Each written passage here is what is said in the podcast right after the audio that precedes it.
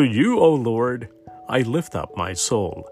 In you I trust, O my God. Psalm 25, 1 to 2. To lift up our souls to God is to confess, On you, O Lord, we depend. In you we trust.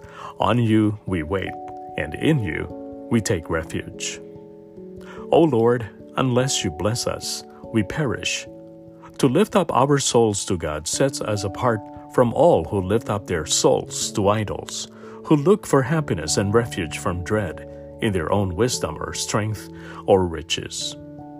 We lift up our souls not to these vanities, but to you, O Lord, because you are the center of life. You are the great King over all. You are the creator of all things. This very cosmos that can so astonish us is the robe of glory with which you have clothed yourself. You are good and very great.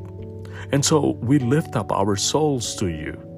From this foundational stance spring two requests. The first is that we not be put to shame.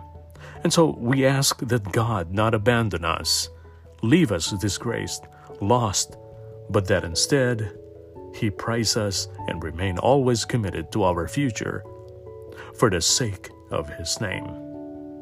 Our second request is that we be shown the Lord's ways we plead not only for mercy, but for power and wisdom to live holy lives. If the first request asks God to stay with us and be committed to our future, the second request asks that we stay with God and remain committed to His future.